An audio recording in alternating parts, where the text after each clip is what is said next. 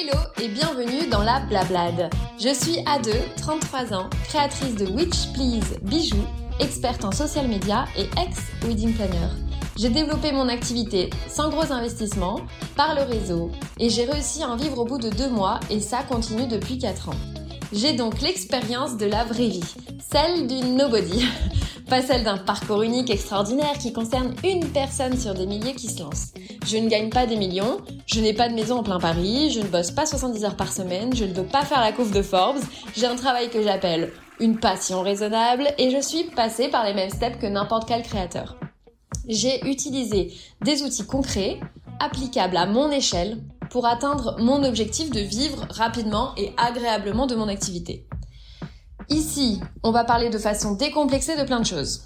La peur, le burn-out, l'organisation, les outils, la visibilité, l'isolement, l'influence, le marketing, le branding, la soul life. Je vais vous livrer mon expérience, ma vision des choses, mes tips concrets pour vous aider dans votre quotidien à bien vivre votre aventure. Alors si vous hésitez à vous lancer, ou que c'est déjà le cas mais que vous aimeriez débloquer des skills, si parler d'une autre façon de vivre sa vie pro vous intéresse, bienvenue à la Blablad, le podcast du blabla utile façon coup de fil entre copines. On n'oublie pas de s'abonner, d'activer la cloche pour ne rien louper et de balancer 5 étoiles. Aujourd'hui, on va aborder le sujet que vous attendiez sur Instagram. Genre la meuf a une commu de malade. Faut bien commencer quelque part les gars. Non, sur Insta j'avais fait un petit sondage et vous aviez tous voté pour ce sujet en premier épisode. Mais je ne vous ai pas écouté parce que c'était moins logique en tout cas pour moi de commencer par ça plutôt que de commencer par avoir les couilles de se lancer. Je trouvais quand même que valait mieux poser les bases et après parler de comment on fait pour se lancer. Même si ce sujet vous intéressait plus. Bref, on n'était pas une semaine les gars. Donc aujourd'hui on va parler de comment on fait concrètement pour se lancer. Dans cet épisode, je vais vous parler de mon expérience personnelle. La mienne et pas celle du voisin. Donc bah voilà, c'est tout en fait. Vous prenez les choses comme je vous l'ai dit. Et bah ça, je suis pas Dieu. Il y a des nuances à mettre. Vous prenez ce que vous avez envie de prendre, ok? On va commencer par le premier point. En plus aujourd'hui franchement j'ai fait des points. La dernière fois j'avais pas autant bossé hein, pour le premier épisode. Donc là je vous ai fait un truc un peu cadré parce que j'ai envie de ne rien oublier. Et surtout applaudissez-moi parce que j'ai acheté des micro-cravates. Donc normalement le son de ce deuxième épisode devrait être meilleur que le premier. Et en plus vous avez dû remarquer avant que je commence à blablader là que j'ai un jingle. Merci Morgane, gros big up pour le jingle que tu m'as envoyé. Comme quoi là, tout se met en place, vous voyez, on n'a pas besoin d'attendre que ce soit parfait pour se lancer. Les choses, on les améliore petit à petit, ça vient tout seul. Enfin, ça vient tout seul, surtout quand on a des potes qui travaillent dans la musique et qui ont des jingles sous le coude. Hein. Mais bref, on va commencer par le premier point, qui est créer un pont. Alors... Je vous parle de ça, c'est très simple, je vais l'imager directement avec ma propre expérience. Quand j'étais chargée de communication en mairie, super fun, je m'ennuyais évidemment, et moi mon rêve c'était de devenir wedding planner. À ce moment-là, j'avais fait des études dans la com, j'étais chargée de com webmaster éditorial, voilà, rien de fou. Et mon rêve, wedding planner, comment je vais faire pour atteindre ce truc alors que je n'ai pas d'expérience dans le mariage, pas de contact, pas de réseau, que je n'ai jamais organisé de mariage de ma vie, mais j'étais persuadée que c'était un job fait pour moi. Spoiler alerte, j'avais raison. Non mais en fait, moi je suis, pour vous situer le personnage, je suis un mélange de Monica dans Friends et de Phoebe dans Friends. Donc je suis starbée, comme Phoebe à regarder des oiseaux partout. Et je suis très énormément, on va dire, organisée et méticuleuse dans l'événementiel, dans la vie, globalement. J'aime bien quand les choses sont organisées. Genre, je pars en vacances. C'est un délire. Limite, je suis avec le micro Britney Spears, là, avec un calepin, avec une to-do list. Enfin, j'adore ça. Bref. Donc, je me suis dit à l'époque, comment je vais faire ? Parce que là, je vais pas pouvoir me pointer dans je vais pas pouvoir postuler dans une boîte qui a besoin de wedding planner. Je vais pas pouvoir me pointer et essayer de trouver des clients alors que j'ai zéro expérience. Enfin, je vais leur montrer quoi, etc. Enfin, il faut quand même amener quelque chose à manger aux gens qui vont potentiellement devenir vos clients. Donc, ce que j'ai fait, c'est que je me suis dit, je vais garder ce taf-là, qui me nourrit bien, parce que j'étais bien payée. Enfin, bien payée pour mon expérience et mon âge, etc. Et je vais faire ça à côté. Donc, ce que j'ai fait, c'est que j'ai commencé par activer mon réseau perso. J'ai posté une petite story sur Instagram en disant « Je cherche des futurs mariés pour les aider à organiser leur mariage gratuitement. » Et en fait, j'en ai trouvé 3. Des amis, genre j'avais un pote, un pote du collège que j'avais plus parlé depuis 15 ans, 15 ans j'abuse, qui se mariait. Ça, je crois que c'est même sa meuf d'ailleurs qui m'a contactée. Donc elle m'a envoyé un message, grave chaude, nous on se marie l'année prochaine, j'ai besoin de ton aide, trop bien. Eux, ils avaient des amis qui se mariaient, pareil, trop bien. Et un 3e couple, des amis d'amis encore une fois. Et 3 couples complètement différents, déco différentes, styles différents et demandes différentes. Donc trop stylé. J'avais mes petits mariés avec qui je travaillais toute l'année. Et en parallèle, je me suis dit, moi, il faut que je me lance là. Il faut que je crée un compte Instagram, que je me fasse un site, que je commence à communiquer sur ma personne pour rentrer dans le réseau des prestataires mariage. Donc, je me suis dit, je vais organiser des shootings d'inspiration. Comme ça, je vais avoir de quoi communiquer. Ça sera mon contenu à moi, pas des photos Pinterest à la con. Donc, ça apporte de la crédibilité. Et surtout, encore une fois, ça m'aide. Parce que quand moi je veux faire un shooting d'inspiration, en plus moi j'en faisais dans des styles... j'allais pas dans la tendance parce que justement je voulais me faire remarquer. Donc je faisais des trucs un peu loufoques, ça c'est le côté Phoebe. Genre j'ai fait un shooting mariage, Alice au Pays des Merveilles. J'en ai fait un sur le thème Cocorico. Donc en mode très guinguette, Paris, la France.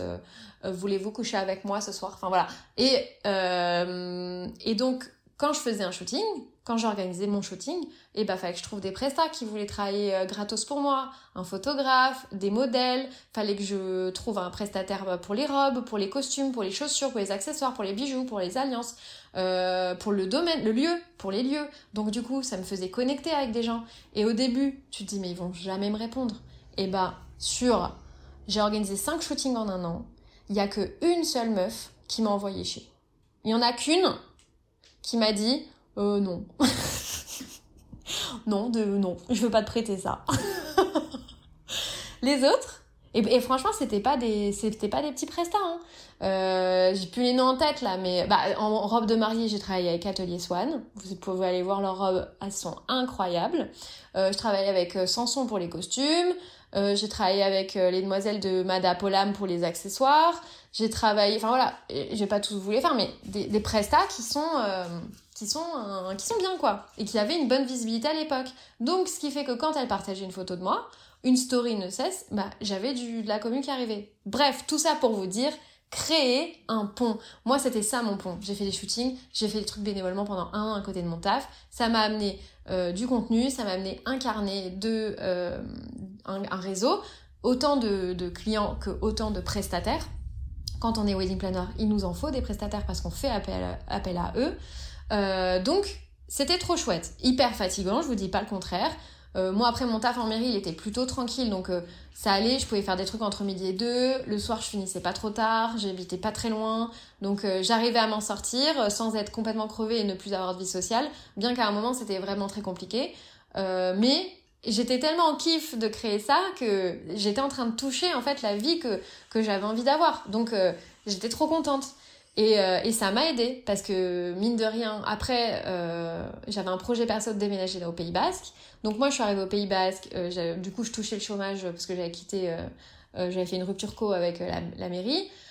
Donc j'étais un peu tranquille financièrement parce que on s'est installé tranquille avec mon ex, bref.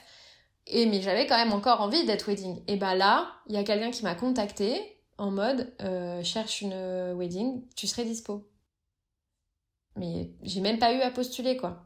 Parce que j'avais développé mon compte Insta et mon expérience pendant un an à côté de mon taf à la mairie. Et que ça m'avait crédibilisé et que ça avait montré aux gens de quoi j'étais capable. Donc voilà, c'est comme ça que j'ai été embauchée par une boîte qui m'a démarchée.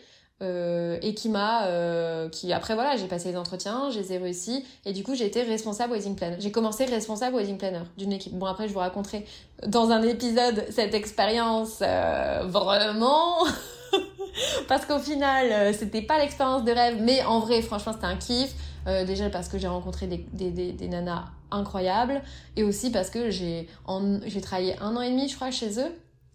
J'ai l'impression que je suis restée 10 ans tellement c'était intense, en termes d'heures aussi.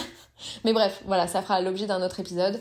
Je vous raconte ça pour vous dire de créer un pont. Ne vous attendez pas à ce que ça tombe du ciel. Ne vous plaignez pas non plus en mode « Ah mais je peux pas le faire parce qu'en fait, moi c'est pas du tout le même secteur que je fais actuellement, donc c'est compliqué, tu comprends, nanana. » Non, en fait, arrêtez de vous plaindre de votre taf H24 et de ne rien faire pour en changer.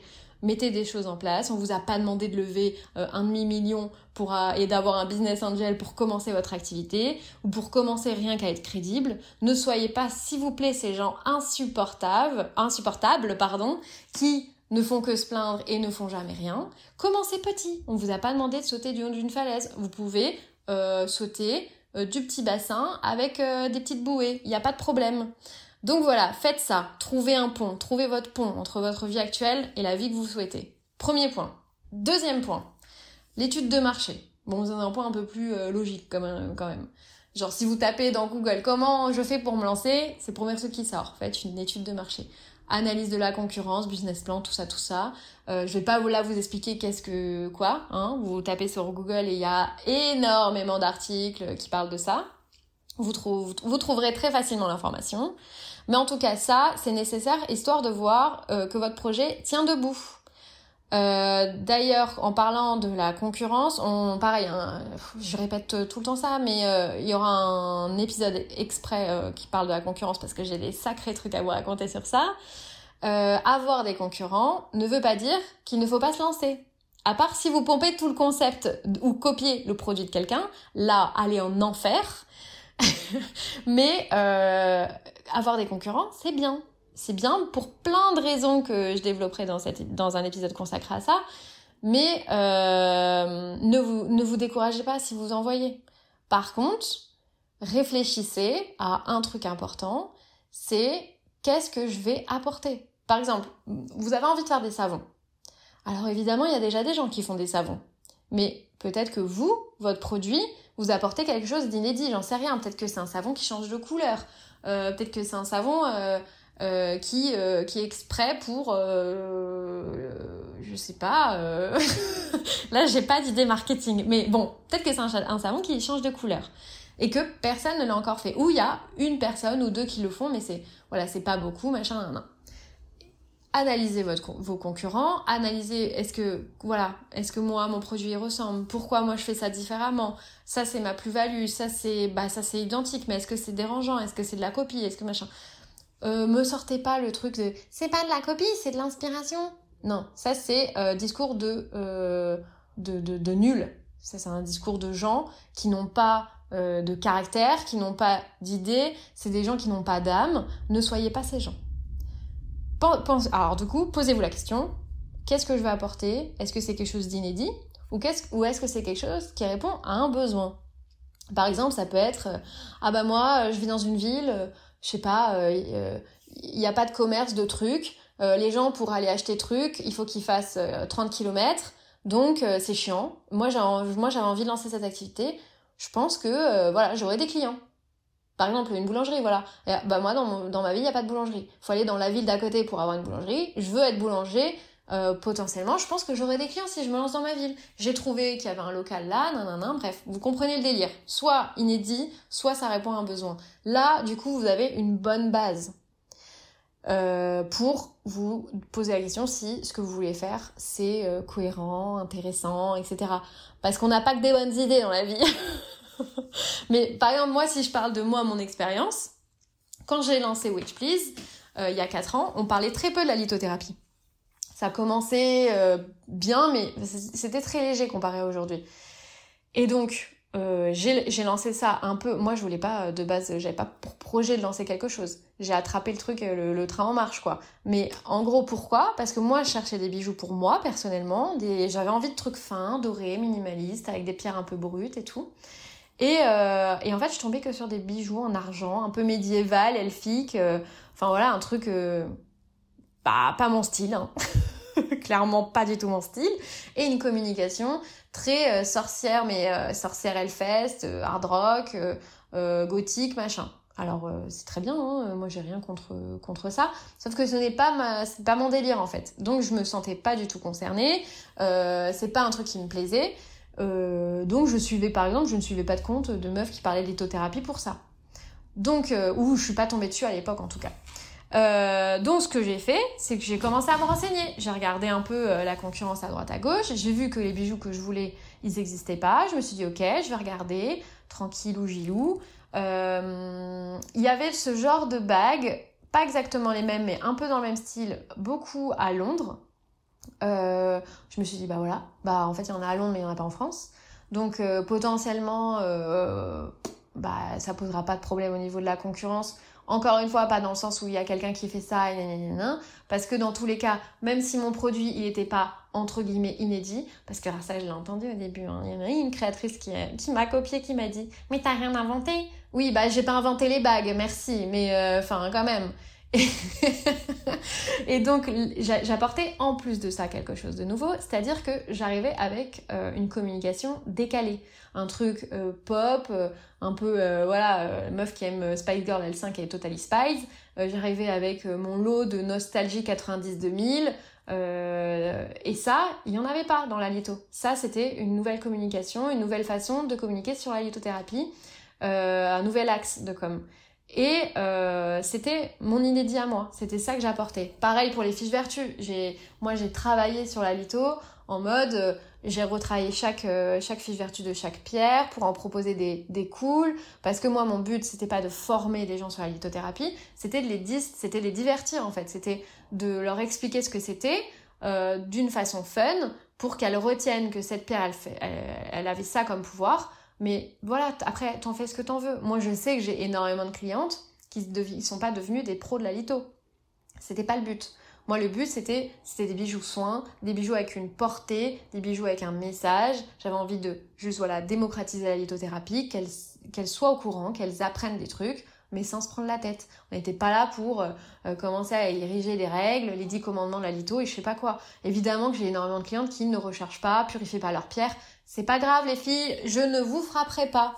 Il n'y a pas de problème. Moi, c'est pas ce que j'apportais en tout cas à ce milieu-là. J'apportais une nouvelle dimension, plus légère, plus fun, etc. Donc voilà, si vous avez une idée, posez-vous cette question. Inédit ou besoin ? Moi, au final, je répondais aux deux. Parce qu'en France, par exemple, il n'y avait pas ces bijoux-là que j'avais envie de créer. Et en plus de ça, j'apportais de l'inédit. Voilà, vous avez compris, je peux clore ce chapitre. Troisième chapitre. Je vais vous parler très brièvement, je vais pas du tout épiloguer sur ça parce que vous savez pas à quel point je suis une brêle. On va parler du statut auto-entrepreneur, enfin déclarer son statut, tout ce qui est voilà, les démarches administratives boring à faire. C'est très simple hein, de devenir auto-entrepreneur. Ah, non, vous allez sur internet, vous tapez, vous le faites, très simple, pardon. Lapsus révélateur. Non, très simple. Si j'ai qu'un seul compte, mais je vais pas vous parler de ça, pardon, parce que je pense que je ferai un épisode exprès sur ça avec quelqu'un qui s'y connaît et qui ne dira pas beaucoup de conneries, comme moi je pourrais en dire. J'ai pas du tout, j'ai encore touché le micro. J'ai pas du tout les compétences dans ça, ça m'intéresse très peu. C'est mon talon d'Achille à moi. Si j'ai un conseil de nul à vous donner, c'est que je pense que pour moi, quand on commence, c'est mieux de faire du prélèvement URSSAF, enfin de la déclaration URSSAF mensuelle plutôt que trimestrielle. Voilà, petit tips. Et renseignez-vous sur quelque chose qui s'appelle la CFE. Comme ça, vous n'aurez pas à avoir la même mauvaise surprise que moi. Voilà. Et sinon, bah renseignez-vous si vous faites un truc dans le commerce, vous vous déclarez à la chambre des commerces, je sais pas quoi. Enfin, vous voyez, il y a plein de trucs comme ça un peu barbants. C'est pas moi qui vais vous aider. Renseignez-vous.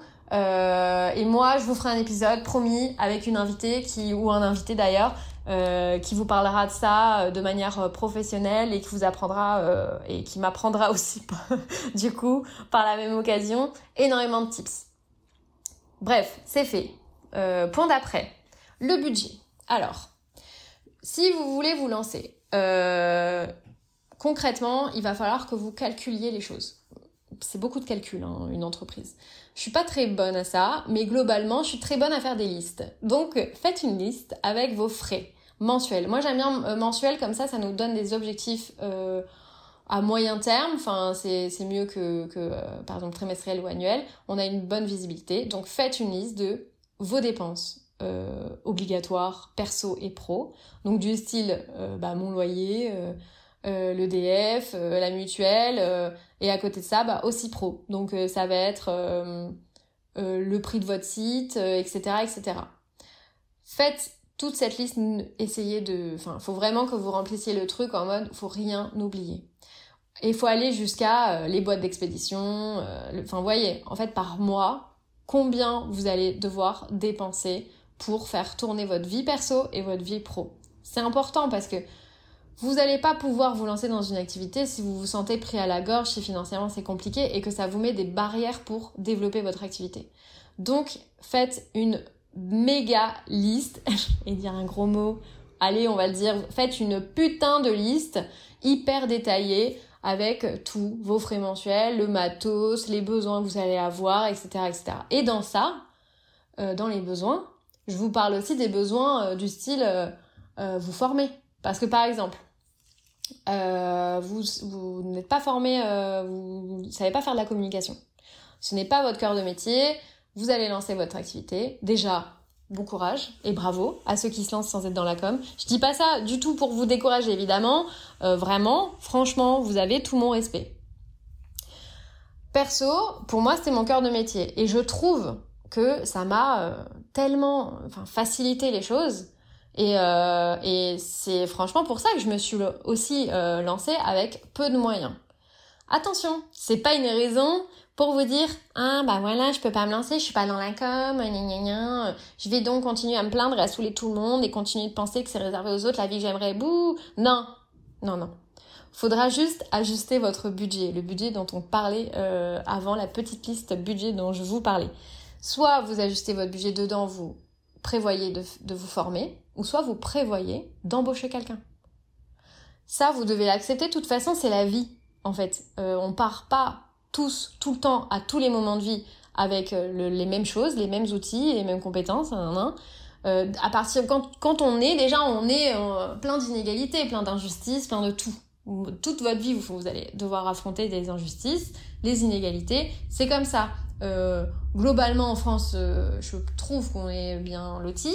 Mais évidemment que moi, par exemple, quand je me suis lancée, c'était facile, et j'ai quand même galéré, hein, mais c'était plus facile de créer un logo, créer un nom, réfléchir à des trucs. Évidemment qu'il y a des trucs, pour moi, c'était évident parce que c'est mon métier, mais attention, ça ne veut pas dire que vous n'allez pas pouvoir le faire, en fait. C'est juste, vous devez l'intégrer à votre budget. Soit vous vous formez, donc vous pouvez faire des workshops, vous pouvez vous former tout seul aussi comme un grand, ça va être un peu plus compliqué, mais voilà. Moi, par exemple, je vous ai parlé déjà dans le premier épisode, mais je taffe sur un workshop en mode un truc hyper... comment dire ? Moi, je veux créer un truc, une formation pour que les gens, ils aient des tips concrets. Parce que les formations, on dit « Ah mais faut poster tous les jours !» Non, déconne Martine, on n'avait pas deviné. Ces trucs-là, j'en peux plus. Ou les gens qui te parlent de moyens, des trucs, c'est des nanas qui n'ont pas eu à créer une activité et à faire avec les moyens du bord, avec des petits moyens, avec des petits investissements. Moi, je veux vraiment créer un workshop de la vie réelle, en tout cas d'une nana qui veut pas... qui veut en vivre rapidement, qui a besoin d'en vivre rapidement et qui pour ça veut apprendre les petites ficelles de la communication que pour moi c'est évident mais c'est pas évident pour quelqu'un qui n'a pas fait ses études en com, qui n'a pas eu de l'expérience professionnelle en communication, etc. Donc je vais vraiment remplir ce workshop de trucs hyper concrets à appliquer au quotidien qui vont réellement vous aider et des workshops comme ça en vrai il y en a plein.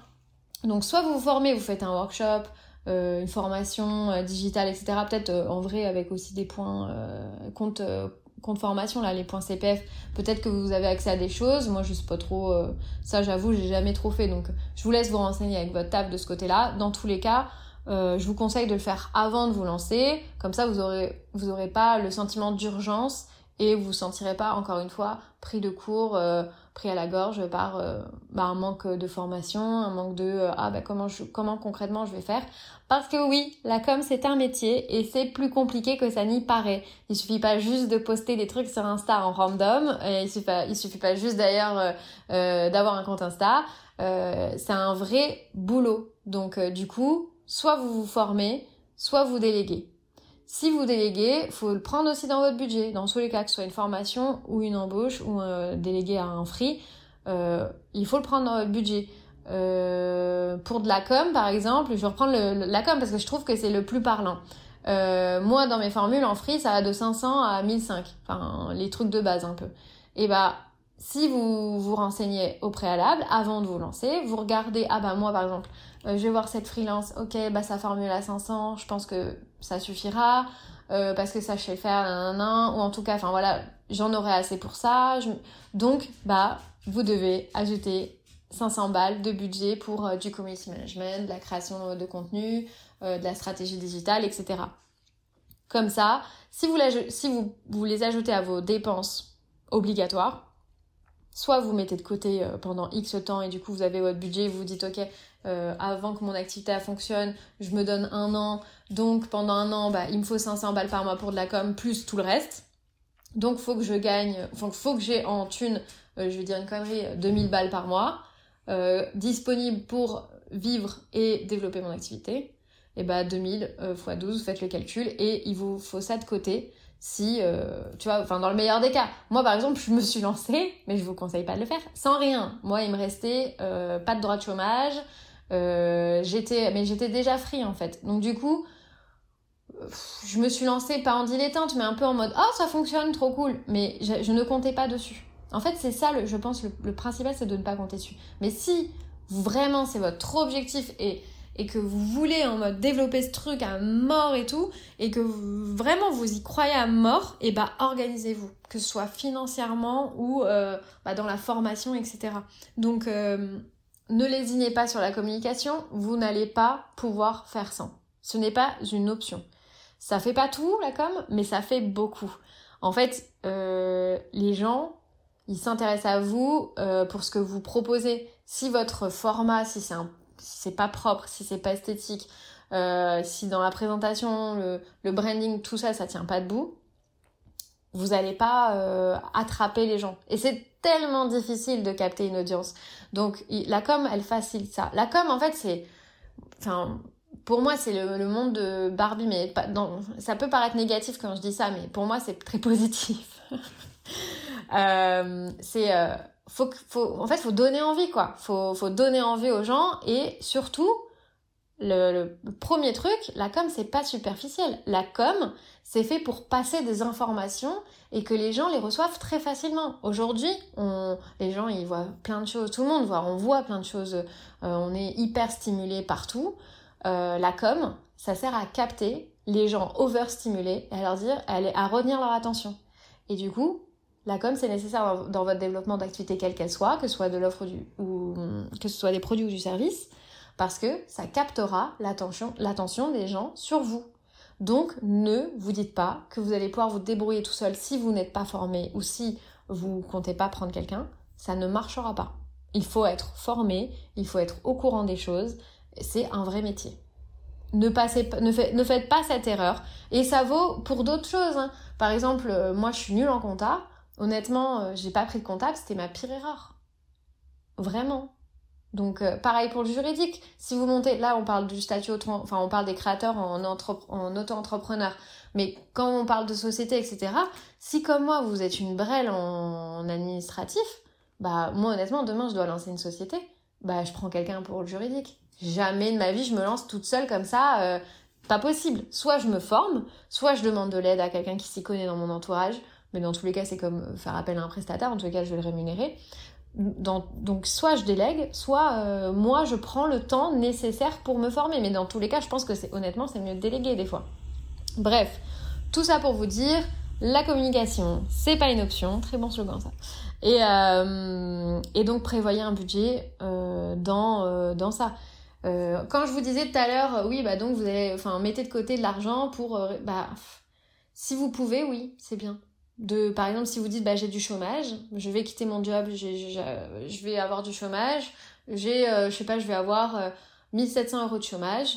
Et bah, voyez, vous, du coup, dites-vous que, bah, pour avoir le budget qu'il vous faut pour répondre à vos besoins pour votre vie pro et votre vie perso, il va vous manquer, j'en sais rien, j'ai une bêtise, 500 euros. Et bah, dites-vous, bah, ok, qu'est-ce que je fais, je serai au chômage, j'aurai mon chômage, il va me manquer 500 euros pour être sûre et certaine de subvenir à tous mes besoins et d'avoir tout ce qu'il me faut pour lancer correctement mon activité et être tranquille. Et bah voilà, peut-être que c'est intéressant de prendre un mi-temps. Peut-être que c'est un mi-temps, une mission ou un petit truc, de trouver un complément de revenu à côté, de trouver un moyen en tout cas d'avoir ces 500 euros qui vous manquent par mois pour réussir à avoir les meilleures conditions pour votre lancement d'activité. Voilà, donc le budget, c'est clos, tout est carré dans l'axe. Maintenant, je vais un peu vous faire une liste de trucs vraiment très très très concrets, un peu dans l'ordre des choses à appliquer. En vrai, le budget, c'est ce qui va vous prendre le plus de temps à établir, etc., et à réfléchir après, évidemment, votre business plan. Là, c'est vraiment la liste de vous avez passé ces étapes, vous avez fait tout ça, vous avez fait votre analyse des concurrents, vous avez fait votre budget, vous savez combien il vous faudra par mois pour survivre. Maintenant, une fois que tout ça c'est ok, vous allez devoir trouver votre nom de marque ou votre nom de brand, quoi, enfin votre nom de site. Pensez à vérifier évidemment sur l'INPI, la dispo, on fait pas les bleus, on regarde aussi sur les réseaux sociaux si c'est des comptes qui sont déjà pris, etc. etc. Ensuite, vous allez faire votre charte graphique. Donc ça, par exemple, c'est un des trucs que je vous apprends à faire dans mon workshop, parce que ça paraît simple, mais ça l'est pas tellement. Et en plus, il y a plein de gens qui savent même pas ce que c'est une charte graphique. En gros, c'est un document qui pose les bases de votre communication visuelle. C'est très important de le faire parce que ça permet de ne pas vous perdre et de vous aiguiller tout au long du développement de votre activité. Par exemple, moi, c'est quelque chose que j'ai carrément... je l'ai pas fait, quoi. En gros, je l'ai pas fait pour Witch Please et ça se voit. Quand je vois... Bah, parce que les cordonniers sont les plus mal chaussés, hein. Autant dans Witch Please, j'ai fait des trucs qui sont cool... ma communauté, j'ai réussi à animer les réseaux, j'adore la façon dont on communique avec les witches sur le compte et tout. Tout ça, c'est vraiment les côtés que j'ai réussi à faire. Côté identité visuelle, j'ai un peu merdé. Donc par exemple, c'est un truc que je vais retravailler là bientôt, parce que bah, déjà je sais le faire, donc c'est quand même dommage de pas s'y attarder. Mais c'est très important, en fait, ça en premier. Comme ça, ça va vous donner vraiment votre axe de com et ça va vous aider à vous y tenir. Commencez rapidement. 3e point, commencez à communiquer rapidement sur vos réseaux. On n'attend pas de sortir son site pour communiquer. Les backstage, c'est intéressant. Ça humanise, ça fédère, ça rapproche. On peut partager les échecs. Moi, plein de fois, je partage des « Oh là là, j'avais vu ça et je voulais le faire, mais regardez, ça a pas marché. » Ou « J'ai testé ces bijoux, puis en fait, non, le truc, il a pété. » Il faut tout communiquer. Ça va vraiment vous aider à capter l'attention des gens. C'est ce qu'ils préfèrent savoir parce que c'est humain. Derrière chaque entreprise, il y a des personnes. Les gens préfèrent voir les personnes, avoir des infos de personnes. On s'en fiche des comptes tout beaux, tout machin, même si l'esthétique est encore une fois très important. Quelqu'un qui humanise une marque, mais en vrai, c'est comme pourquoi les influenceuses, elles se lancent tous dans les marques et pourquoi elles fonctionnent. Parce que les nanas qui vont acheter chez elles, elles savent qu'elles vont acheter à telle personne qui partage ça, qui a ça comme lifestyle, comme nanana, qui est comme ci, comme ça, qui aime bien les animaux, j'en sais rien, vous voyez. C'est important d'humaniser votre marque, votre offre. Donc partagez sur les réseaux, n'attendez pas d'avoir un compte tout beau, tout neuf. Ensuite, il va falloir trouver vos fournisseurs. Pareil, c'est un épisode que je vais faire qui sera prévu. Et il y a pas mal d'infos aussi un peu inédites que je vais mettre dans le workshop. Mais c'est le gros du boulot. Trouver vos fournisseurs. Et en plus, ça, c'est un boulot qu'il faut toujours faire, refaire et refaire. Il faut toujours se mettre au courant parce que les prix changent, les offres changent. Et donc il faut toujours se tenir au courant et être beaucoup dans la veille de ce côté-là. Et vous voyez, je le mets même après la communication et la charte graphique, parce que pour moi, ça, c'est un truc il y a plus de solutions que de problèmes. Donc, ça vient après parce que c'est moins, entre guillemets, important que communiquer. Et d'ailleurs, ça peut être très intéressant, sans donner les noms des fournisseurs chez qui vous faites des recherches, mais de faire voter votre communauté, votre réseau, sur plus ou moins des produits que vous avez proposés, etc. Donc, voilà. On était au quatrième point, trouver vos fournisseurs. 5e point, créer votre site.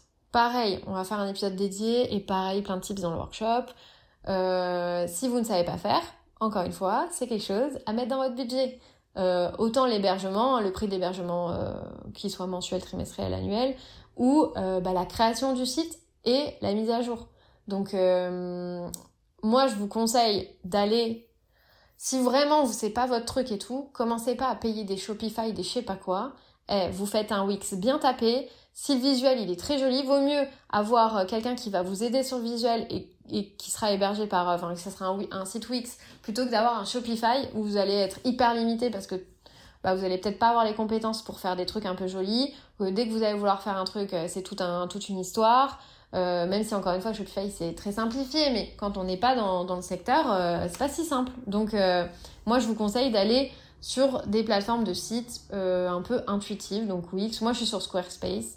Je vous le conseille pas, pareil, j'en ferai un épisode, comme je vous l'ai dit, sur la création de sites.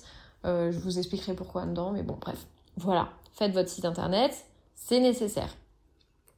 Si c'est du service, il va falloir que maintenant vous penchiez sur la création de votre offre. Si c'est un e-shop, la création de vos produits, vos fiches produits, le texte, la rédaction, etc. Et ça vient en dernier. Parce que le principal, c'est de se faire entendre, de se faire voir. Et après, on dévoile les offres et boum, on actionne le tout. Ce qui marche le mieux pour de la visibilité et de l'implication, c'est le teasing pour se faire remarquer. Donc, on joue à mort dessus et on n'a pas peur de... Enfin, ne faites pas comme ces gens qui... Non, mais je préfère garder ça secret tant que c'est pas lancé. Non, on s'en fout. En fait, justement, faut le dire. Si vous le dites, ça sera votre idée, ça sera associé à vous. C'est important. On s'en fiche de faire un truc tout beau en mode « Ah, ça y est, c'est demain mon lancement. Ah, regardez, wouh, tout beau !» Non, en fait, les gens, ils vont s'en foutre parce qu'ils n'auront pas vécu avec vous l'aventure. Il faut que vous fassiez ce partage-là avec votre audience, même si au départ, votre audience, c'est que vos proches. En fait, petit à petit, ça va grandir.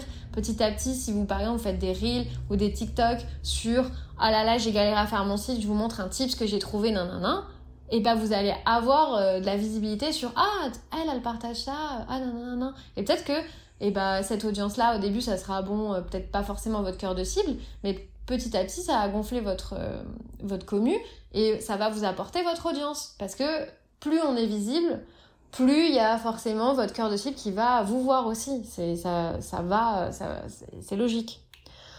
Et du coup, en tout dernier, on se penche sur stratégie de com, sur les stratégies d'influence pour évidemment se faire voir encore plus, augmenter la visibilité. Mais ça, c'est long et on en parlera aussi dans un autre épisode. Je sais pas combien de fois je l'ai dit, mais j'ai dû beaucoup le dire. Mais d'un côté, c'est bien parce que ça fait plein de thématiques de sujets et je veux pas que les épisodes du podcast, ils soient très longs parce que je trouve qu'après à écouter, c'est un peu barbant et à retenir aussi, c'est un peu barbant. Donc voilà. Je finirai avec un dernier point. Pensez globalement tout le temps à activer votre réseau. Parlez-en autour de vous, c'est comme ça que tout commence. Saoulez les gens. Racontez-leur vos backstage, mais je vous parle de ça, vos potes, hein. Vos potes, votre famille, les potes de potes, vous êtes en soirée, vous rencontrez des gens, parlez de ce que vous faites, racontez-leur vos aventures, comme ça, dès qu'ils seront confrontés à un truc dans votre secteur, par exemple, vous êtes coiffeuse, j'en sais rien, et dès qu'ils verront une story de quelqu'un qui dit « Ah, recherche coiffeuse pour tel shooting, machin », et bien ils penseront direct à vous, en fait, parce que vous les aurez tellement... saoulé. Non, mais en fait, on appelle ça le conditionnement pavlovien.